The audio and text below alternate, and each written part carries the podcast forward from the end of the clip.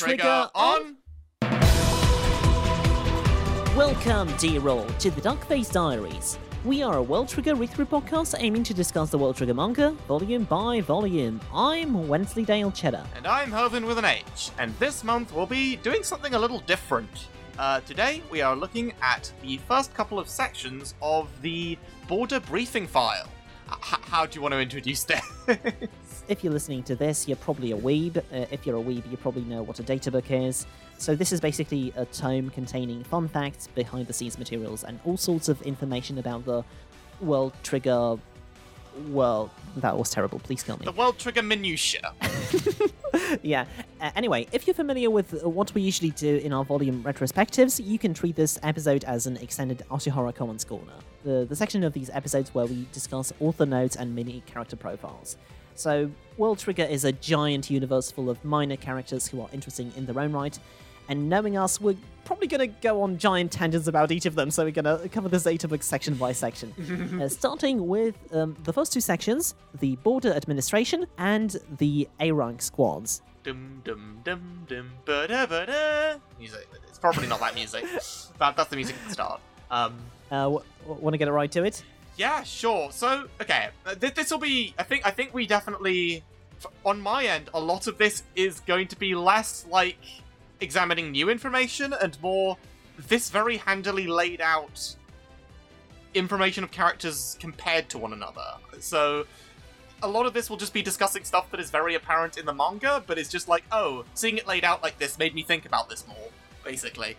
Perhaps we should say something about um about the uh, translation of this, but because like the it, th- there isn't uh, an official release for this, is there? No. What we have is a very, very handy little fan translation uh, by someone that we probably shouldn't credit.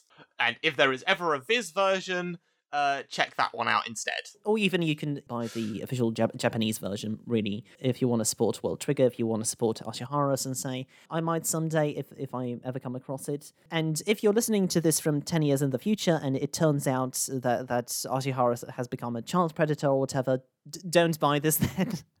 Obviously, uh, right now I, I just assume that every Shonen Jump author is is going to be- become a pedo. I, I, I don't. It, it, it's something you tense yourself for so that it doesn't let you down. Uh, but yeah. Um, speaking of like the translations, uh, I'm just gonna cruelly ra- cruelly roast it here. Uh, there are a couple. Obviously, it's a it's a fan translation, so there are slips in quality, but there are some some little ones that that amused me. For one, it's interesting that this translation names Meteor as the one expo dump mage girl from Recreators, and also the uh, there's there's one there's one line. Uh, what was it? It's a really funny one. It's like does not miss the opening from the backlash of the bold move. Uh, this series of lines sounds like something out of Backstroke of the West. I, I honestly like like like wouldn't blame it if uh, if English wasn't the first language though. So Yeah, a, lo- a lot of it is very, you know, it's for the most part very, very easy to understand. It's just some funny little ones. Also, rabbit instead of rabbit. Uh, it sounds like they must have had a gap year. Last one, uh, Chika Amatori, spelt with a Y. Uh, I, I guess she joins Conserva Squad in this data book. Uh, which I've checked further on, they don't repeat this, so it's just like a one-off little typo. Uh, I guess uh, one, one thing to go into, um, this this was contemporary up to volume 14, um, so it's probs not wor- worth worrying too much about in terms of like if you're listening to this in order. I don't think we go into any plot points that are in volume 14 that weren't established in this one here, but there's definitely some stuff in general that has been introduced since here in terms of like current manga stuff. We we might discuss a few spoilery things though. I I remember having a few spoilery notes. Yeah. I think most of them, in fact. So if you're not an up to date manga reader, you might want to save this one until later. Okay. We open on the page discussing Border as an organization. It draws attention to the fact how quick Border's resp- uh, response was during the first invasion, how it might have existed before, that, but it was then uh, that it chose to reveal itself. So, so it says uh, that they, they honed the fangs in preparation for the coming battle, but but um, as, as we learn later, like it, it wasn't always this way. That border members were hostile to like aliens from the get go. But uh, it's interesting if some border members were actually. Uh, I I know, I know. Uh, we find out that Kido didn't used to be, but but yeah, I, I wonder if someone else was. I was surprised by the uh, by the sheer volume of the C rank agents and the fact that ever since Osamu's big moment during the conference, uh, like uh, it's it's probably the number is probably larger than that at, at, this point. The organization is literally the size of a primary school up until up until this point. Uh, a, a primary school in a city, mind you. I, I, I grew up as a Londoner, but yeah. Okay, small tangents, but um, uh, I, in my dark days of, of, of, the internet, I unfortunately used to be a South Park fanfiction writer, and this reminds me of my times documenting the uh, the students at South Park Elementary, and uh, uh it, it, it reminds me how like ninety percent of, of the students were the third of, and fourth graders because that that was the easiest character model. Yeah. With the desire for peace in our hearts, we aim for further progress, and that's that's also funny wording. It's, it's very propagandistic. Obviously, there's some stuff in this because it is just a data book masking as a piece of border info, you know, information. But um, yeah, obviously, a lot of a lot of the stuff mentioned in here wouldn't be maybe immediately the sort of thing they'd put in a book like this. Uh, it, it, you know, in actual setting. But yeah, definitely. I think this first sec, this introductory session section, definitely plays into that theme the the strongest. Well, this is awkward. I only have one note for this section. you do a few of yours, and then I'll I'll mention my one note. That's all of mine from for this page. Oh right, I meant for like I have like two notes for the entire um admin section. Oh, sh- Oh shit. Yeah. Okay. It's that bad. Mm. right. Uh, just keep go keep going and I will mention when you when you get to a character that I've I've got something for. Okay, okay. Uh, just feel free to comment at any time. Then we have the section for the organization deconstructed, basically showing us the chain of command that it first like is the border HQ commander and he oversees e- each of the branch chiefs in, in the official release it's um it should be directors but so for example, the branch chiefs uh, have the branch agents, the H, uh, the HQ uh, director has the HQ agents, and there are also um, some agents directly under uh, commanders. So I'm assuming that's the Tachikawa, Fuyushima, Kazama, and Miwa squads have been established as that, but uh, yeah, the, the division is not that clear. Also, maybe uh, Amo yeah, yeah, Armo as well. So uh, at border, to avoid redundant orders, only the direct superior may give orders to subordinates. This seems extremely difficult. and it, it seems like it uh, would only hinder communication, but uh, I guess I'm glad that Jin managed to find a way to exploit it. yeah, I, I feel like a more logical one would be that if there are conflicting orders, the order from directly above takes priority because maybe that because maybe that person in the department would know some minutia that the others wouldn't. But then again, I feel like that's basically the case anyway, because like when Kido gives an agent an order, they're expected to carry it out. Yeah, unless Jin wants to disagree. Also, a border is uh, a private organization specializing in border defense. Ah, um, it, this is very topical because uh, private paramilitary SMH, even even space is corrupted by capitalism now. S- sad Tim Curry face. Uh, then we move on to um, to uh, Masamune Kido. His scar still looks like a noodle to me, or it lo- looks like a kind of a stick-on tattoo. I d- I don't know. Yeah, he looks like he got it out of a magazine or like a party, or like a party bag or something. That's one of the weaknesses of Ashihara's art style. From the pages, it seems like, like uh, some of the directors are or were combatants, like Rindo and Shinoda, but but uh, Kido wasn't. So where did he get the scar from? Hmm. I mean, it it it could also be something they're shrouding in mystery, but yeah, no, maybe it is just he wasn't. Yeah, because there there are plenty of characters here who haven't been shown off in action at all that are, that are still given uh, parameters. Like Rindo of a fucking Raizo, the chief engineer. he might have just gotten that scar during an invasion uh, in like the fallout from it. Uh, it seems like Kido has been thematically shaped by invasions since his birthday is the Nazi invasion of Poland as well. Or maybe it's supposed to be, uh, maybe it's supposed to signify that he's no fun since it's the start of the school year. I'm I'm surprised to hear that uh, also Kido is yeah uh, Kido's as tall as me. So you must be taller than most of the agents actually. I mean, by Jap- Japanese standards, maybe. They they do tend to be on average shorter than I don't know about Poles, but Brits for sure. Have we been beefcakes all this time, Hovin? Are, are we beefcakes? I I'm maybe I'm a beefcake, but I sure ain't composed. Uh, I've also got the same blood type, and I also like uh, my coffee black. I, I thought I was Kikuchihara or Chika, but maybe I was Kido all this time. Cappuccino gang, cappuccino gang, cappuccino gang. Sh- Shinoda likes self discipline. Kinky. Uh, I, I wonder what, what him and Sawamura get up to. Yeah, a, a lot of a lot of characters like self discipline in the in this, and I've I, I've made the same note of each of them. They just say nice. No, make the same note of each of them. Custom darkness Konosuba emoji. Uh, I had canon since he likes like soy sauce. Uh, I I had canon the idea of uh, that Kinuta and Natsuki as as part of the conserver squad make fun of him for being a soy boy, but uh, Kinuta has still has Brain Force Plus in his cupboard, so so he doesn't realize he's a hypocrite. Rindo enjoys fishing. He can't catch any. Big same.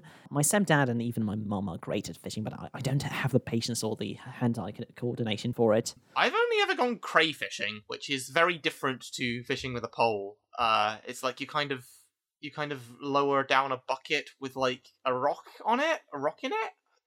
I can't. I can barely remember. It was like you you fish with a bucket, and they just it's very easy to catch them if you're in like a like a hot spot because they will just be drawn to it. So Rindo is um, has the blood type AB. Is that right? Uh, so so he's like the ult- ultimate recipient, while uh, while Kido is the ultimate giver. Ooh, symbolism, but reversed. I don't know. Reverse symbolism. Rindo's position is unknown. Uh, so due to his range, like uh, we would presume that he'd be a shooter type, but but this is a Tamakoma, so who knows? He might have weird, cu- some weird custom trigger. uh, like neighbor weaponry that would make him difficult to classify. Uh, I, I do I do actually like Hmm. one of the lines that that was translated like uh, uh, this is just extremely poetic fluttering like a puff of cigarette smoke th- that is Rindo style avoiding discord he shrouds roughness be- behind smoke screens Yeah, it is cool. Like the whole the whole smoke imagery. also having the uh, soul of an engineer uh, in him, he contributed to the erection of the rank war system with the chief of development, Kinuta. So, so he may have the body of a frail combatant and, and an administrator, but he has the soul of an engineer. so, so um, not many notes on Sawamura. It's, it's, it's honestly a bit embarrassing of how much her character is defined by supports Shinoda. Yeah. Now we come to my first my first uh, uh, note of the whole thing. I I find it so funny how much Karasawa's entry hits home the idea of his rugby playing being some kind of huge advantage.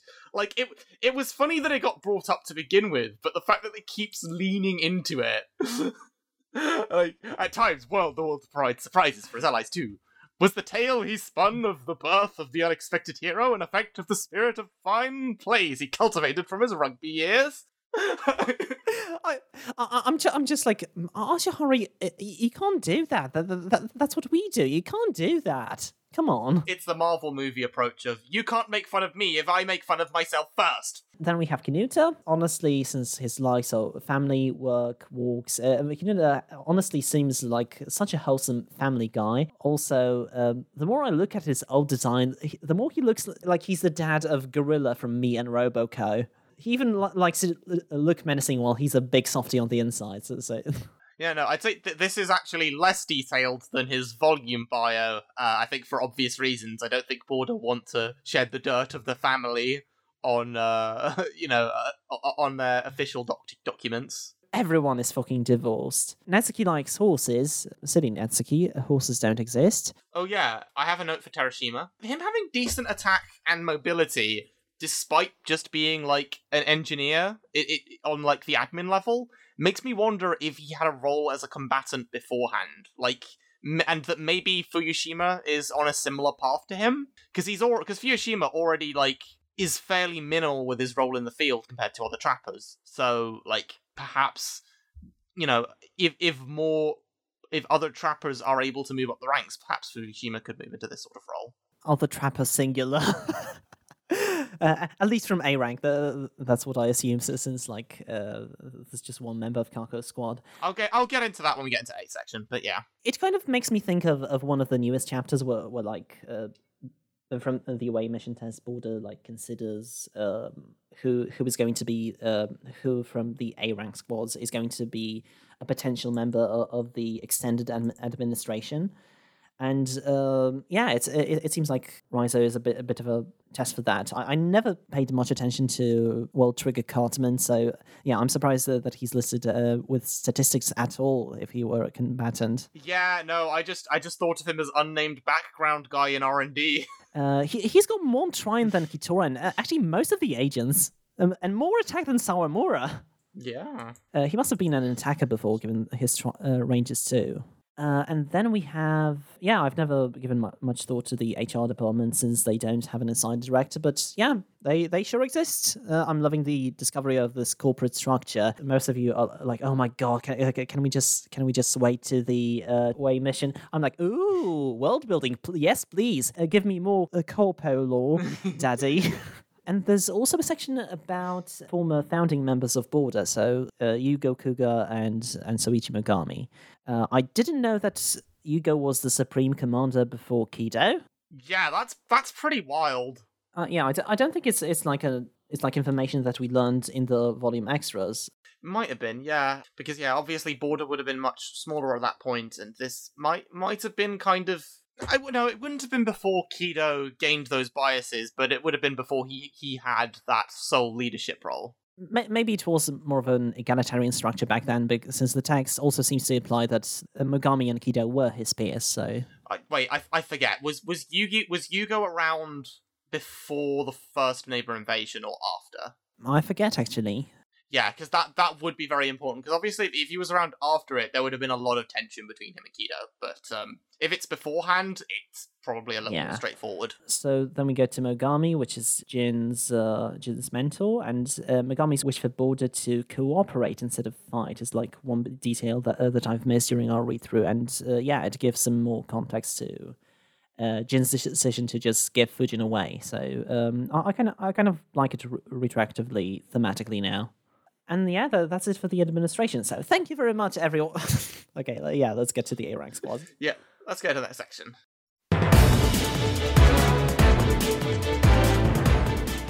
We start with the Border uh, Directory data guide. Or we, we get some information about how the agents' pages are divided, and I was especially interested at the start in the team parameters, like uh, how the team as a whole deals with that, uh, with what style of battling the best. I completely forgot that, that, that like, uh, the spotter, uh, the, the, like the spotter position existed, and t- um, and to my mind, like it's is it just for the one agent in Category Squad or Yeah, maybe. Um, I think the one thing on this page that really, really stood out to me is the um, the bagworm tag is interesting. Like, which other squad, which other slots does it refer to that become unusable with it? Um, it, and is I'm guessing it's just in the moment of using it, as opposed to just having it in your roster.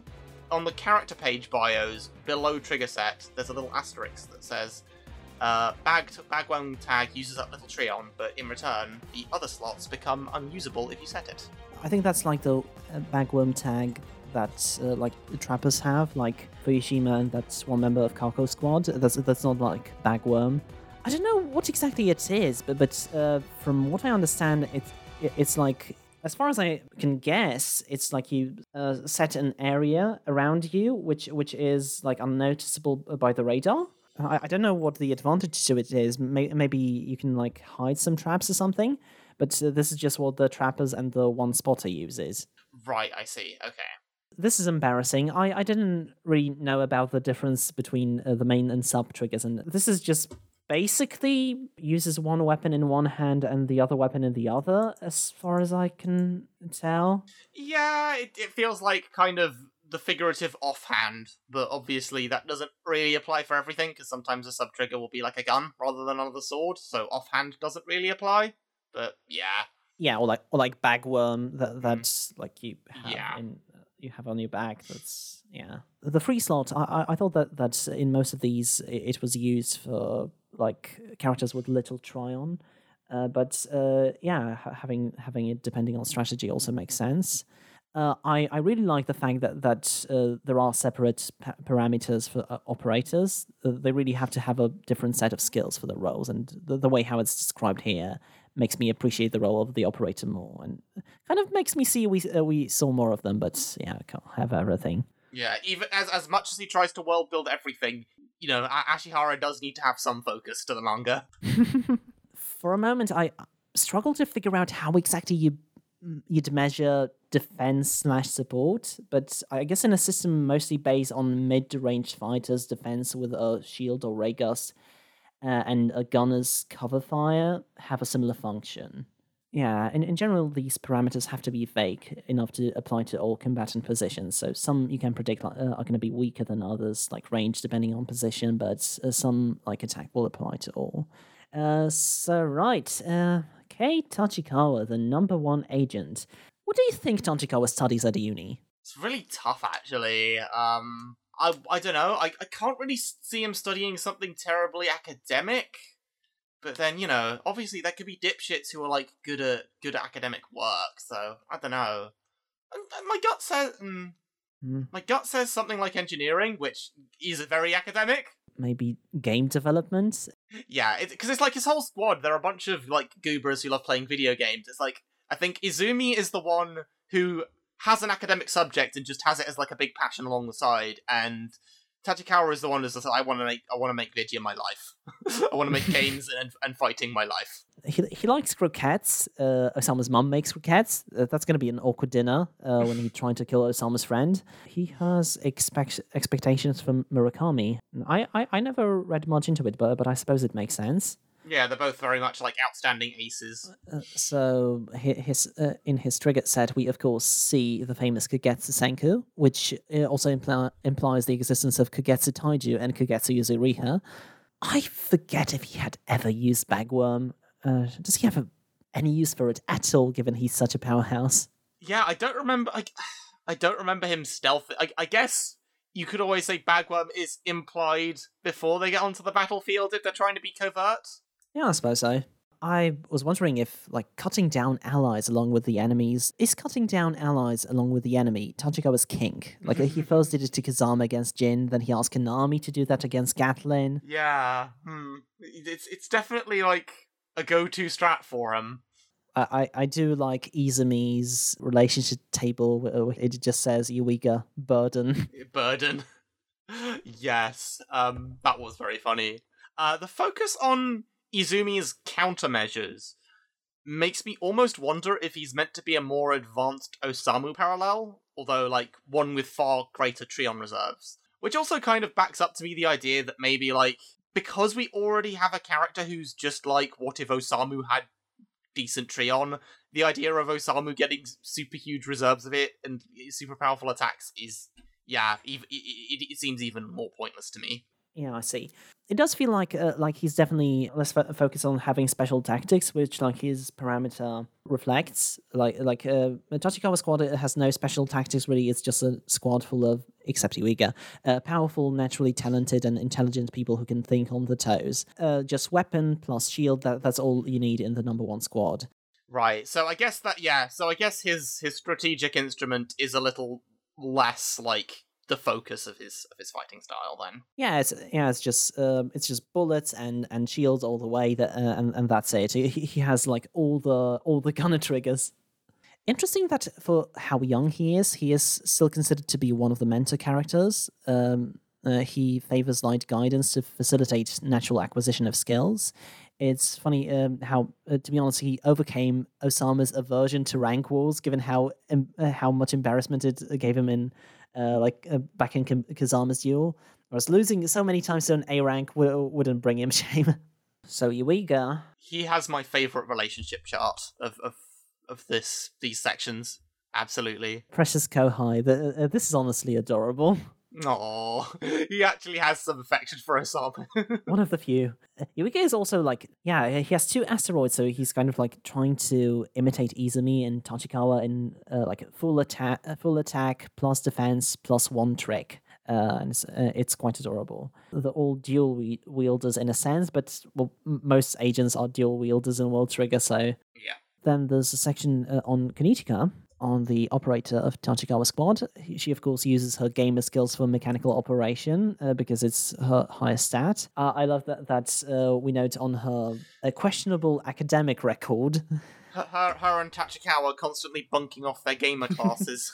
I was also just thinking, I can't wait for Kunichika Grumps animated with her distraught reactions at losing. During the last volume recap, uh, you you missed the crab clocks, so so now you can see it uh, in the off time squad. There it is. Whose aesthetic is this? Yay! I feel very sorry for the underpaid border staff that have to tidy Tachikawa squad's quarters. Maybe maybe they make trainees do it. That, that I wouldn't put it past them. Mm, that's something that the border administration would do. Shall we move on to Fuyushima squad? Yep. I really enjoy the symbolism of Fuyushima's emblem. The knight chess piece represents like tactical fighting as well as unpredictability. I'm surprised that Toma isn't more mobile though, to like lean into that symbolism. Yeah. Um I was gonna say on on Fuyushima, his switchbox is definitely one of the most unutilized triggers so far. Uh, and it, even this doesn't give us too many of its pros and cons and what sort of strategies it can be used in. Besides providing a warp for Toma and some flavor in how the R&D defends the city. Uh, with that said, that could well be enough, given that we have Mai from Kako Squad possibly providing more of this on the combat side. Um, I hope that in in the in the trigger section in the later parts of BBF we'll, we get more of a description of of this. Also, Switchbox that, that's what Smash Cars used to be, right? And to add on to like the details of him being kind of very much a non combatant. Uh, given that like Fuyushima's age relative to most combatants, I wonder if he became an A rank before the rank wars were introduced or not. Um, if he was, uh, if he was in the rank wars, like it would be interesting to know how he how he fought if he managed to use his switch box in an ingenious way, or if it was just if it's just like an interesting facet of Borders history that like some of its older members didn't have to were were able to prove themselves in other ways. Oh, uh, I think we uh, we see a bit of uh, Switchbox, but again, this is just basically warping in the Galopoula invasion arc. I, I, think like Miwa makes use of it to to surprise his opponent. You see, we go from like the admin sections, uh, and like some some of the some of the some of the agents I just have nothing on, and then bit Fuyushima. I just have like four things on him. How how are we fucking at the forty second minute already? yeah. Uh, the the other thing I was going to say is like Fuyushima is just that one uncle with a basement full of constructed, glued together Lego sets. This is curious that he has like one of the highest Trion levels. What does he use it for? I guess like for stealth, since he has to become invisible with Chameleon, and that may drain a lot of it. Is is maybe perhaps this perhaps like Switchbox itself is very draining? Because uh, it needs to manage loads of traps at once. I, I don't know. I suppose, but I guess it's, it's, it's something like Spider, so he like sets it and there it is. I suppose I suppose it would like work in a similar way. I don't remember how much Mai has. I just could like scroll down to her, but I don't recall her having like particularly amazing Trion, and she has the same she has the same kind of um setup. So I don't know. I don't think we get a parameter page for her, given that we haven't met her yet. Where is Ara Ara Squad? I need to find it. Uh, well, Arashiyama Squad is number five, so so so they would be before that. Uh, uh, yeah, no, I, I was actually speaking of rankings. That was my other point. I find it very interesting that Tachikawa Squad's very crowded trigger layout uh, loadout versus Fu- Fuyushima Squad's incredibly bone bare bones one.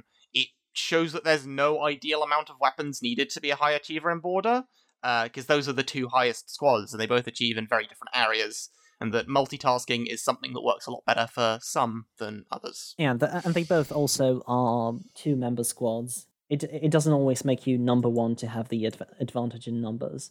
Uh, the mm. operator Maki is um, is built up to be a really vital member of the team, even though we haven't really seen seen her at, yet at all, um, apart from or the one of the newest chapters.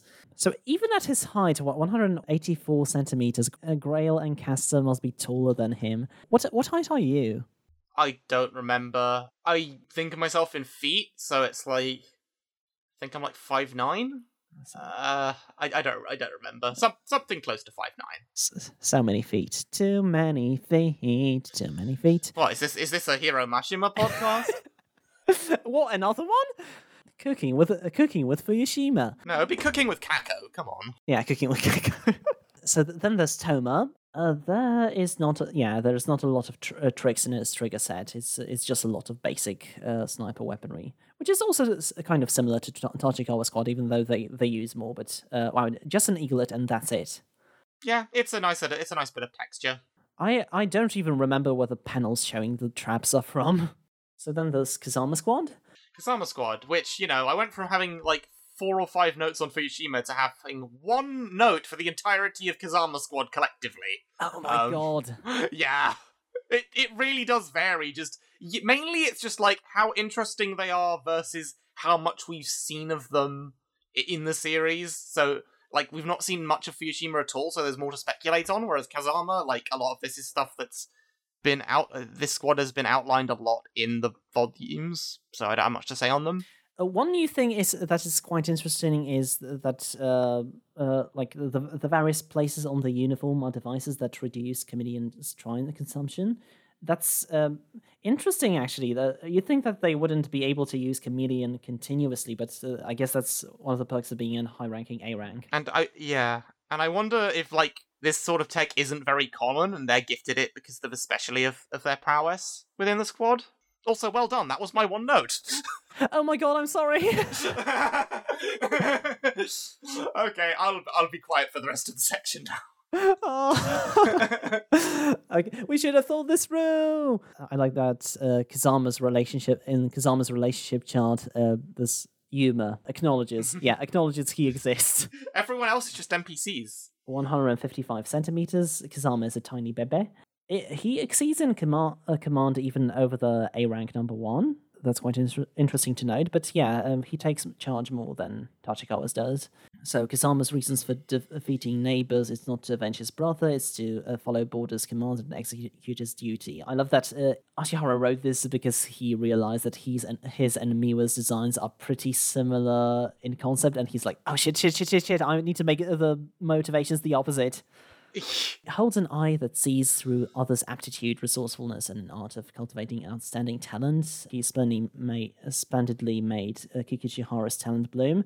Uh, yeah, it's it's one of the reasons why he right now might be tried as a candidate for future board administrators. Interesting that Ki- Kikuchihara uh, has likes listed instead of hates, like he did in the volume extras. He likes companions and his friends. We we skip we skip past uh, Rio, but yeah. Oh, we, we did skip past him. Oh well, I, I guess I'll I guess I'll just uh, finish Kikuchihara and then come back to him. Yeah, yeah, fair enough. Uh, we also see that, that uh, informed attribute here actually cares a lot about his friends, and this is revealed when uh, when Enedora was insulting Kazama. I guess I really didn't pay attention to this moment of progression when it happened, but uh, yeah, now that I think about it, it was there since he wanted to keep at, it against Enedora no matter what. Come back to Utagawa. He's so well liked that I can never never remember him. He sure is that one member of the squad that I sometimes mix up with Murakari Kami. I didn't remember him for like two read throughs, I think. Has he like ever used Meteora and Asteroid? I was sure that he was like just an attacker. Also, never noticed those feint techniques uh, that, that he supposedly has. Then there's Mikami, the operator. Uh, so in in a way, in a stealthy squad, he's kind of a she's kind of a stealthy operator in uh, herself in how she works behind the scenes to make the clash of the personalities within the squad work. The stealth squad's mediator. I- I'll say it again that Kazama is like the audience avatar of the series. Um, there was a section about his relationship to Osamu that ever since the fight in the training room, uh, Kazama has been paying attention to uh, how far uh, can one, one of the weaker people, uh, one of the have-nots, go with the wit and ingenuity. I have to wonder, do you bu- which do you buy more? Kazama as a potential admin or um the Katori squad operator as one? Tory squad. Oh yeah. Uh, oh, but uh, yeah, but uh, both of, both of those w- would be very nice. I I, I guess I, I I would think that Kazama would would become one beforehand, but, but because like he has been part of Border for for a longer time. But but um.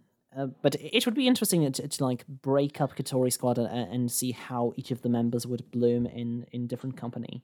Then there's Kusakabe Squad. Uh, so yeah, let's start with your notes. Ryuji Saiki of Kusakabe Unit is one of the highest ranking A rankers that uses Escudo. They dual wield it like Jin, as opposed to Scruffy Hottie, who only uses it as his sub trigger. He's one of the more defensive all rounders since he double wields Escudo and double wields Shield, but also surprisingly uses Kogetsu. Uh, then we have Kazuma, which we uh, learn about quite sooner than than, than all of the other all the other agents except Midorikawa. No, when it, when he was introduced in the manga, I was like, really? He's the number one gunner. There's no one higher ranked than him. But yeah, I, I guess apart from Eureka, there's no other gunners in the higher ranked squad. So next also would, would be Arashiyama and Tokieda. So it's really not a well represented position in the upper ranks. Mm, Yeah. He has asteroid in both his handgun and assault rifle, um, rather than another gunner bullet. But I, I guess he just a- adjusts depending on the situation. Uh, what what his other gunner bullet in the handgun is.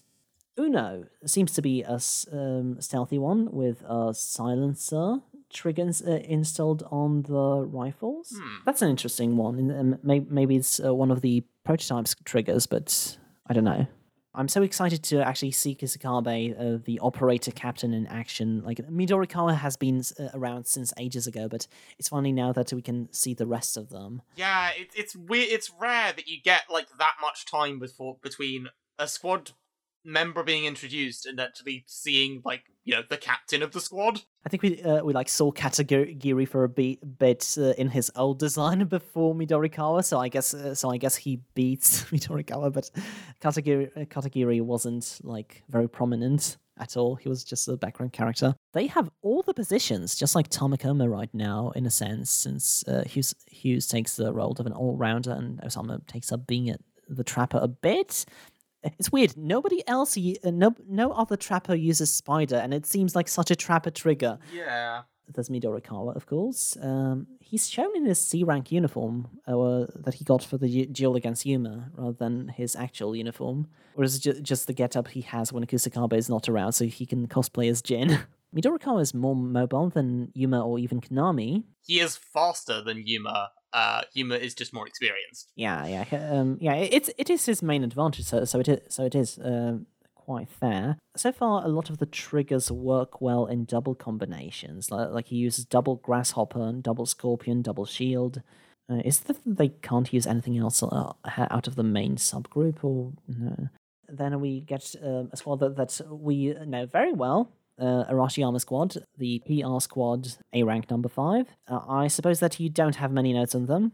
One thing, uh, I, I mentioned how much that like this, like the idea of this as a border document was very strong in the uh, introduction, but I think the graphic of Arashiyama going, "The training will make you strong," is, is one of my favorite bits of this section. These sections that play into that.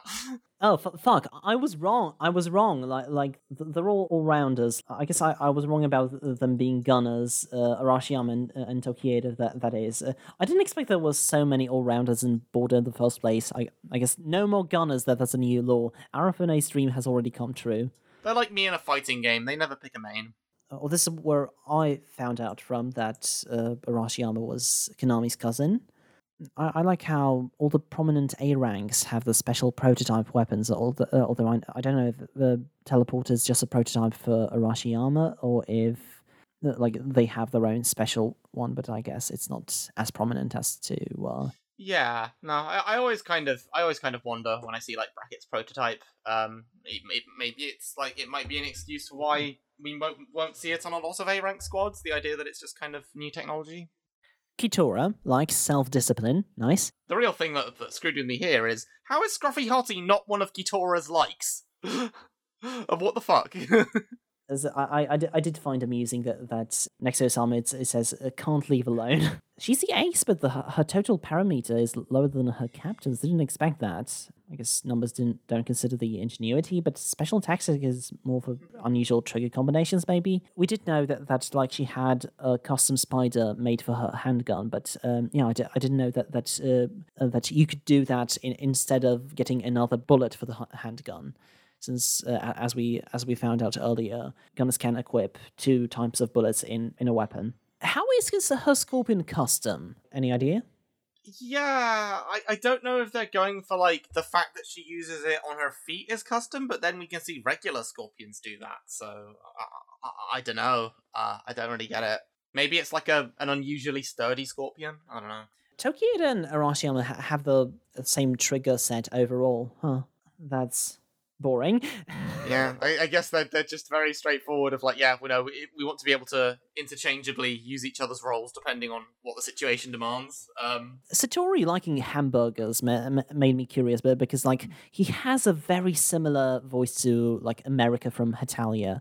Um, maybe it's the same, uh, same voice actor. The thing that struck me most about Satori's sheet is how high his attack is for a sniper. It's it's not something that would usually be a you'd usually think of as a priority. I'm surprised how how how fucking high his skill is, but, but because like, of course, he he fucking shoots with two guns. I uh, I don't suppose he hits anything. Most snipers default to eaglet. Um, maybe it's because of the Trion li- limitation, but uh, hmm, I, I, I was wondering why uh, rifles have to be the same. Maybe it's because of the double snipe. Maybe that that makes things easier. I did like, did you see on the relationship chart? Uh, does Satori have a thing for blondes since he wants uh, both Izumi and Konami to notice his sniping? Then there's Ayatsuji. Uh, she's attractive in both form and figure. I, I guess I'll have to believe you. She looks pretty samey to other girls in Border, but okay. Yeah, they, they, they keep mentioning the girls, the the the, op- the operator's looks. like, uh, is, is this Ashihara Boomer moment number five? No talent when it comes to arts. Um, how come? It, uh, has it been uh, demonstrated at any point? Is it because of the Arashiyama Squad logo, which is kind of which is kind of mayor's just five stars? Did, did she just design that? Uh, I can't remember. Alas, she she is not very artsy or sportsy. four out of five likes uh, like orderliness. The room is always kept clean. Who is the messy one? I I, I forget. I don't know. I get I get the vibe that Satori would probably be the messy one. I guess so. And then there's Kako Squad. Uh, th- th- this, I suppose, uh, there is some more theorizing about. Uh, would you like to take the reins? Yeah, uh, literally the only thing I had in this was uh, just thinking about how the switch box this this character's switch box could be used in combat as opposed more as opposed to um Fuyushima's. That that's the only note I have. I will say uh, the the the term sexy uniform of black and purple we've used specifically in reference to Kuroe is a bit n- n- not sure I like that. Um Well, in 10 years, I guess we'll see uh, uh the uni- the uniform is is honestly not that sexualized. I, I don't really get it. Yeah, it it, it yeah, it, it's it's another one like it's another like Kitora design moment where it's like uh, it, feels like I don't know if, if Ashihara actually did this design book, but like it, it's like the series making a bigger deal out of like a more sexual thing out of something that really you could have just not commented on and no one would have thought about it. Honestly, I don't know. The the Katori squad uniforms are way hotter than this. I, I don't know. Yeah. Kako squad is specifically known for the trigger customization. Uh, yeah, so uh, this will be curious to see, especially with the second trapper. Mm, they got a lot of prototypes. Apart from being a shooter, Kako uses a scorpion. This this is uh, this is I suppose for for frying rice. The timer option trigger is interesting. How would that work? I, I guess she can like plant a bullet to shoot from somewhere and just leave it hanging for a while. Yeah, this would be interesting to see. Uh, I, I, guess it could work well with teleport and with, with Kitagawa's warps. Uh, solic- solicitation in the relationship chart with Yuma. Oh yeah, um, a commenter in the previous podcast. Uh, I forget who that was, but but uh, but I will add it in post. Hello, Android Hindsight here. You know, the good old Trion soldier from the Hovens Hideaway podcast. That's right. I was a Trion soldier this whole time. Android is actually my given name. Who knew? Anyway, I'm just here to say that that commenter's name was Chestoberry. So Chestoberry has drawn attention to the fact that uh, Kako, Miwa, and Ninomiya were all part of the previously a- a- ranked number one Azuma squad before they split to establish their own teams. I guess in a way, um, the present situation might be part of a previous away mission test, which, which invented new roles and new squads. Then we have Kuroe. She has mobility 10. Uh, that's that's also one of the highest ones, second only to Midorikawa and tying with Yuma and Konami. Mako and Ida 10. Uh, are these like option triggers that transform her Kogetsu or something? Uh, and what's with her like Skanda attack? So I, I uh, made notes on the on a few volumes ahead. Uh, I saw something called Skanda, and I, I, I don't really get it. So I hope that those two are later explained. Kitagawa also has basically the same, uh, basically the same uh, combination as Fuyushima. Then we have a bit of a bit of a section on the agent cultivation program. Uh, so it's training time. It's an it's an enlightening section, I guess. uh, uh, given that we usually like focus on the rank wars, I wouldn't mind having advanced versions of those being sprinkled throughout the away mission tests a bit. Um, maybe they're going to be in the simulations. And then we go to the Miwa squad. Okay, this squad I, I actually have a decent amount of notes on. I guess relative to how I usually do. Yeah, Mimo being a former student of Azuma is cool, along with obviously Ninomiya, Kako, Reiji. A lot actually. Uh, we we get like an example of a of talent that Azuma has already cultivated, as well as his current students. And it's also interesting to think that he's on the team with uh, Tsukimi as an operator, considered who is considered an, a successor to Azuma. Like he's always been paired with one of the outstanding tacticians of Border. Who who actually was uh, like Azuma's operator in his first squad? Maybe it was Tsukimi as well. Huh. I'd also, yeah, I'd also, I'd never pieced together the idea that the lead bullets of Miwa Squad represent snake venom, uh, which is really cool. Uh, although the briefing files briefly use poisonous, which is a common mistake referring to snake bites when they're obviously venomous, but it also uses venomous fangs, so it kind of, it kind of alternates. But yeah, It's um, it's the same Pokemon type. I don't care. I, I I didn't expect the snake motif for both Miwa and Yoneya, but but now I can kind of see it with with like his extendable spear and and, and, and such. Yeah, I, I guess it makes sense. It's still cute that they have a bowling pin in the middle of the emblem. Skill is the highest stat of Miwa's. It's interesting um, since he needs it for operating the lead bullet, I suppose. Not much trying for it though, so I suppose he can't use it as as much. I like how Azuma's like the only person uh, Miwa has a decent relationship with at this point. I, I guess I didn't really notice that little moment um, when uh, when Azuma was like, "Hey, hey, uh, Miwa, are you okay?" But but yeah, it's it meant a lot since they used to be on the number one squad together. I didn't remember that, that the lead bullet carries 100 kilos of weight. Now that, that I think about it, wow, how is the lead bullet customized for Miwa? That's that's my question. Is it just because it's in it's in his handgun? But but then again, it can't be, but because like he has two uh, two gun triggers in his handgun already. So then we have Yoneya. So uh, wait, did we have Genyo in? No, we didn't have Genyo in Kuroe's Kuroe's thing. Scorpion's transformative proper, property is i- inherent to it, but with Kogetsu, I I guess you uh, you need Genyo as an option trigger to transform it. yeah, and I mean, if you got on a squad with a lot of other people with the same trigger, they'd be the, the Genyu force. it's interesting that like Yoneya even bothers with uh, with Genyo uh, rather than just making a, sp- scorpion into a spear. But oh well.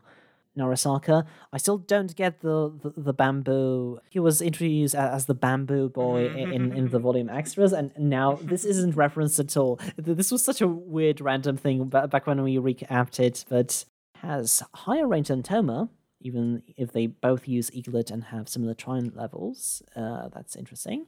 This is another unexpected cousin relationship that he has. He is Narsa's cousin. Hmm. I, I can see it, Yeah. uh, although Narasaka is not fucking dying. Yeah, I, d- I do find it interesting, like, in contrast to Toma, who's just like, I am going to really hone one gun. He is, like, a bit of a, like, workhorse of just, I'm just going to have one of loads of every kind of. Or, or, uh, is that every kind of sniper rifle? Like, m- most of Yeah. them. Yeah, all, all of them. Um, just, just for whatever situation, I'm just really, really focused on just honing, just having that variety. Yeah, whereas just doesn't care and, and just uses what he's used to. I i- it's also interesting that that like oh, so that's maybe how that Akane is uh, Narasaka's disciple, uh, probably because like he's Narsa's cousin. So that, that's where where they uh, found out about each other. Then we have Kodera. Mm, it's interesting that he's being built up as a tactician and as an analyst, but like he, he's uh, he has little to no special tactics. I guess he's like good at data processing, but not very creative. Uh, he doesn't have a lot of tricks in his trigger set. Is the same basic set as, as Narasaka. Kodera won't fuck fuck in his relationship chart because he looks up to uh, Usami. Aww.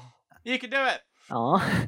and his charisma skill is greater than expected, um, even if he was sh- first shown to be nervous around Narasaka, so makes sense with, with what he's doing in the test. Tsukimi has the highest command skill out of the squad, Why isn't she the captain? We see the extent of her command tactical skills in the Galopoula invasion arc, where she organizes Jin's help to take down Koskero. I guess I do have a lot of spoiler notes. I, am gonna uh, I'm gonna get a warning in in the introduction later. Uh, and I think that's it for that's it for Miwa Squad. Uh, do you do you have any notes of on Katagiri? Uh, nope, I do not. What? That, that's that's one of the unknown squads, huh? Yeah, but this one just apparently didn't interest you. I, I guess because because we've seen Katagiri Squad since, right? Yeah, we we've um, seen them in, yeah, in the. But I am I I am massively checked. I, that was one of the chapters I was massively checked out on. So yeah, I, I don't really have much to say. Um, uh, it sure will be interesting to see all these in in action. I was actually excited for uh, for the uh, introduction a bit. Uh, I'm sure that they are the laughing stock of HQ, given that the emblem is a snowflake. Katagiri, I-, I hope that he's at least the number two or number three gunner, because otherwise I'm struggling to find reasons to make him memorable apart from the the, virg- the Virgin Katagiri versus the Chad Katagiri meme. Dummy Beacon, that- that's one of the prototype triggers in a trigger set. So what's that? Does like draw Trion soldiers to it? It it, it, it, it, it makes your Trion body thick. like the, the HQ is a beacon, right? So, so, so the Trion soldiers uh, converge around it. So, so, like, does it draw Trion soldiers to it, or does it put, put fake Trion? Yeah, the the dummy thing is weird. Like, it if it was if it did function as a beacon, it would just be a beacon. But you know that would be fine. That definitely has its uses in combat. Uh, does it put maybe fake Trion signals on the radar to confuse the enemy that there are more agents about, so that the enemy doesn't know where the real ones are? This would be interesting in like tandem with uh, with the spotter of the squad. Um, is, is, like the only spotter in border, aren't they? And um, would I would have expected that since like uh, they have to have a lot of mobility, they would have to have a grasshopper too. So Asumi's trigger set looks like it's meant to confuse everyone and then bail out when there's a good chance to. Uh, so, so, basically, get an idea of where the, everyone is uh, with enhanced radar. Uh, I'm, I'm not sure how that works, but uh, but uh, I, I, guess we'll find out someday. Um, so yeah, the operator can mark them and then move about quickly and block attacks with shield, I suppose, and then release dummy beacons to confuse the enemy while ha- they have the best logistics. Um, so I guess I, guess it could be uh, the the fighting style could be kind of unique. Hmm. Yeah. I guess that's also a good role to have for someone who's afraid of shooting people with Trion weapons. Maybe so. Maybe they have a similar problem to Chika. Uh, for hmm. Toichiro, there's not a very original trigger set, just a basic sniper combo. Yukimaru, the mad lad, t- tanking with Raygusts, uh, like there's not no tomorrow. They definitely seem like a tank with double Raygust and double shield. Oh yeah, and uh, Katagiri is one of the only um, sniper users apart from Osamu. He really is the Chad Osamu. Uh, and yeah, that's all uh, for Katagiri I have. Then yeah, then after that we have another. Uh, we have a piece explaining uh, Border's exploitative wage system. And then we have the Tamakoma One squad, the un- unranked A rank squad. Yeah, I I have one note for each combatant. I, I actually um, expected it to, to be quite interesting since uh, I don't know much about the triggers. The tactics are basically based on the invasion arc performance, so that's not really much interest, nothing really interesting there. So, what do you have about Kizaki? Uh, about uh, be sorry when I went to his page, I audibly went, "Holy fuck!" at his stat diagram because I I'm so used to them kind of being fairly balanced, and then his is just the the the sheer size of that boy. Like, gosh. He even has like perfect all rounder uh, written next to his position. Trion 11, that's still super high, below uh, Ninomiya and Izumi, but still super high. Uh, so he has been devoted to self discipline, kinky. Holy shit, his trigger set. Yeah. Six more triggers than the rest of them. Yeah, no, no. So many things. What do fucking Chika do with uh, with this trigger holder? I, I wonder. Yeah, and it's interesting that the the, the only one of the only ones he doesn't ha- commonly used ones he doesn't have is a sniper rifle, but he is uh, mentoring a sniper character. Oh, doesn't he? Doesn't he have a sniper rifle? Um, because he, he definitely gets one later. Maybe that, that that's what he uses for his free trigger. It, it does say that uh, he has ray guns, but it doesn't say that uh, his ray gun has a custom concentrated form in in in like the span of his fists, basically. I didn't get earlier though that he fu- fucking just punches with thruster. Mm. Viper is not very popular mo- among agents, is it? I don't think I've seen a gunner take it as an option at all. Yeah, not as like a high a high ranking one. Uh, it's it's mainly been in the B rank wars, I think. Do you remember what Beefcake uses Spider for at all? No. I think he, he makes a barrier or something. I don't remember. Yeah. Full arms. I, I wish they explained full arms in more in more detail, but but I guess uh, I'm thinking m- maybe I'm thinking too much about this. Maybe this is just yeah, all the weapons. Konami, I, I find her moves resembling neighbors is probably the most interesting example of a fighting style mirroring Tamakoma Branch's overall philosophy. Um, that they're very willing to cooperate with neighbors and take on their kind of tactics.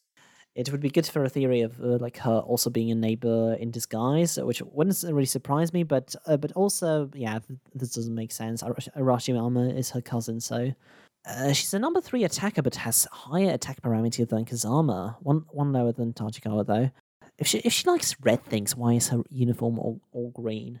She did become a member pretty early on that that we knew of, but um, Yeah, a, mid, a, mid, a Midorikawa esque young prodigy. Uh, she was the first ace attacker. That's that's interesting. Yeah, I- wonder if Connector would like connect different types of triggers for her, not just to Kogetsu with each other. And apart from that, yeah, she uses Meteora uh, just for smoke screens and not like an all rounder would. Uh, so Scruffy Hottie. Yes, so Scruffy Hottie. Uh, given that he has a large, poor family, I have to wonder if he doesn't frequently use his repeated pranks on Konami to rope her into extra neighbor takedown missions to earn some extra moolah. oh, th- that's great. His fucking age, given the, the, how like mature he acts, uh, he he composes himself. I almost uh, forget how young he is. He's just one year older than both Osamu and Kitora. yeah, he's, he's he's he's quite a few years younger than Reiji. Transferred from HQ recently, so same as Osami. Do wonder which squad he was in before. Uh, was it like in Tachikawa squad since Yuiga hates him? Hmm, Or maybe in Kako squad since his name begins with a K? maybe. Yeah, I do, I do like it that his mentorship skills and like will, willingness to accommodate come from him being a big brother. And then there's, uh, yeah, like unlike other all rounders, he uses one weapon at a time and instead focuses on defense with Escudo. Even though he's like presented as an Escudo the specialist, he only has one, unlike Jin. Hmm. Yeah, finally someone who uses Viper. And then I think you can take the, the reins on Usami. Yay, best girl! Woo! Ah, yeah, and um, yeah. I mean, her likes are include glasses and looking after people. What what's not to like? Yeah, no, she is a she has a very well-rounded set of parameters, um, for sure. Which I guess isn't too surprising given how she is the operator for one of the the better teams, a debatably best team in Border. Yeah, um, uh, it's interesting that, that like, uh, uh, unlike some of the more, more high-ranked operators, her parallel processing is not as good, which uh, kind kind of makes sense later on, as seen in the match with Kuruma Squad when when they ap- apply pressure on her as the operator. Hmm. We've also seen Yomi p- participating in the battle remotely via Idra. So when is Usami uh, gonna re- control her Power Ranger Mar- Marmot army? Make it happen, Ashihara. It's interesting. Uh, Usami has been the one to analyze neighbor weapons and technology and so on. So uh, there's a lot of work behind the scenes that she does, and she also kind of doubles as an engineer, I guess. Yeah, I, I think that's it from me for Usami. So let's move on to Jin. Jin, I um, I find it very surprising that his special tactics are so low. Or am, am I just like not thinking of special tactics the right way? Uh, that feels like something that would be really high for him. Uh, to be honest, I don't really, I don't really understand the stat and how, how it's distributed. Yeah. Uh, um, like like what is the difference between special tactics and skill? skill is like accuracy, right? So yeah. Right. I, I, it is cool that we have like an outstanding S ranked tier ace that has uh, an emphasis on defense. Like I, I think he's got the highest defense of every everyone. Uh, every no- non-black trigger one. This is his parameter while equipped with normal triggers. We uh, well, we get some more information. I think next chapter about his uh, about his black trigger. It's interesting that, that uh, he focuses on defense so much, given how Scorpion is not at all bu- built for defense. Yeah, not, neither is. I guess Fuj. You could say Fujin is in a the best defense is a good off offense. It's like a very widespread thing, but these stats aren't for Fujin. Uh, so it, it's not focusing on spreading damage out in such a way that it can cover his tr- his his uh his tracks. Well, not not cover his track. Let's just cover him on multiple angles. Yeah. But yeah, His use of Escudo is much more focused on creating the a wall rather than a shield. Yeah, which makes sense given that he has double. So future that have a very high chance of being realized can be seen years in in, in the future regarding his side effects. So it's uh, interesting info on how his side effect works compiled. Uh, it's it's all information that, that we've seen before, but but uh, but it's just something that, that uh, Wensleydale forgot. And yeah, I, I think that's it from me. No, that that's that's me done as well. I, I- before we started recording, I said I don't want to jinx this on being a short one, but I don't have many notes. And checked, and and, and Wensleydale is just like, oh, oh, I have one on every character, and I'm like, okay, this isn't gonna be a short one, is it? oh dear, oh dear. Uh, yeah, you're bringing it on yourself, friend. Oh, we could we could have con- we could have coordinated better to be sure, but but I hope you've had fun, and this is going to do it for the first border briefing file episode of Duckface Diaries. So you can listen to our uh, volume retrospectives on so many podcast hosting sites. Anchor, YouTube, Spotify, Apple Podcasts, Podbean, Breaker, Overcast, Radio Public, Pocket Cast, Podbay, Play FM, Listen Notes, Castro, Google Podcasts. Patreon.com slash Cheddar. This is where all the links are in the pinned post. You can mostly find us on youtube.com slash c slash Wensleydale Cheddar. There and on the same RSS feed as Duckface Diaries, you get um, access not only to Duckface Diaries but Manga Mosaic, a collection of podcasts and video essays on manga titles, short and long alike and any long running retrospective projects that we may come up in the future, uh, one of which may, may be coming soon. And remember that, much like the neighborhood, the YouTube algorithm is a dark abyss of sorrows and woes, which uh, from which channels like these never resurface. And what helps us nav- navigate it is liking, subscribing, and sharing the podcast with a friend. We also have a sister show, which is uh, Hoven's Hideaway. Uh, it's another manga podcast which has been on indefinite hiatus since Attack on Titan ended because making videos is hard and uh, I've just not found the time for it. But yeah, you could you can check all those out. it's all because of the rumbling. it's all because of the rumbling. Eren destroyed my my will to make videos. But uh, yeah, you can follow me on Twitter at Hoven with an H, where I post regular manga threads and manga rambles and uh, retweet a lot of art, what I find nice. Uh, that that's mainly where you'll find me active. Okay, I, I- I guess I guess we're sk- skipping uh, skipping over some other stuff. Send us emails, questions, comments, suggestions uh, to wensleydale012 at gmail.com or follow us on Twitter at Duckface Diaries or individual Twitters at Wensleydale Cheddar and at Hoven with an H. The lack of coordination is through to the plugs. We on on my Twitter you can find depression. And uh, and uh, and al- and also like I retweet a lot of my older videos, which which might be obnoxious for you. So just follow at Duckface Diaries and at Hoven with an H. Honestly, so if you'd like to help me upload these podcasts on a regular basis, consider supporting me on patreon.com slash Cheddar. In return for your support, you get access to rewards such as adding your name to the YouTube credits or getting a World Trigger Duckface avatar.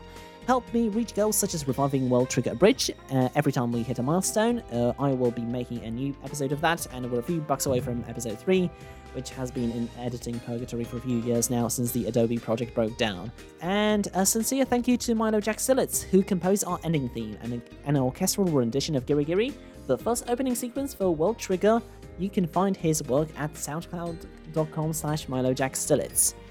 Uh, what are we covering next? I guess you already said it in the last podcast, but what are we covering next time? In case you the the listeners want a reminder. Well, fuck, I don't have the file up. But you could just, copy paste what I said from last time. Yeah, okay. We'll, we'll see you next time with Volume 14. Just re- re- re-listen to the last podcast. Honestly, yeah, this is going to be great.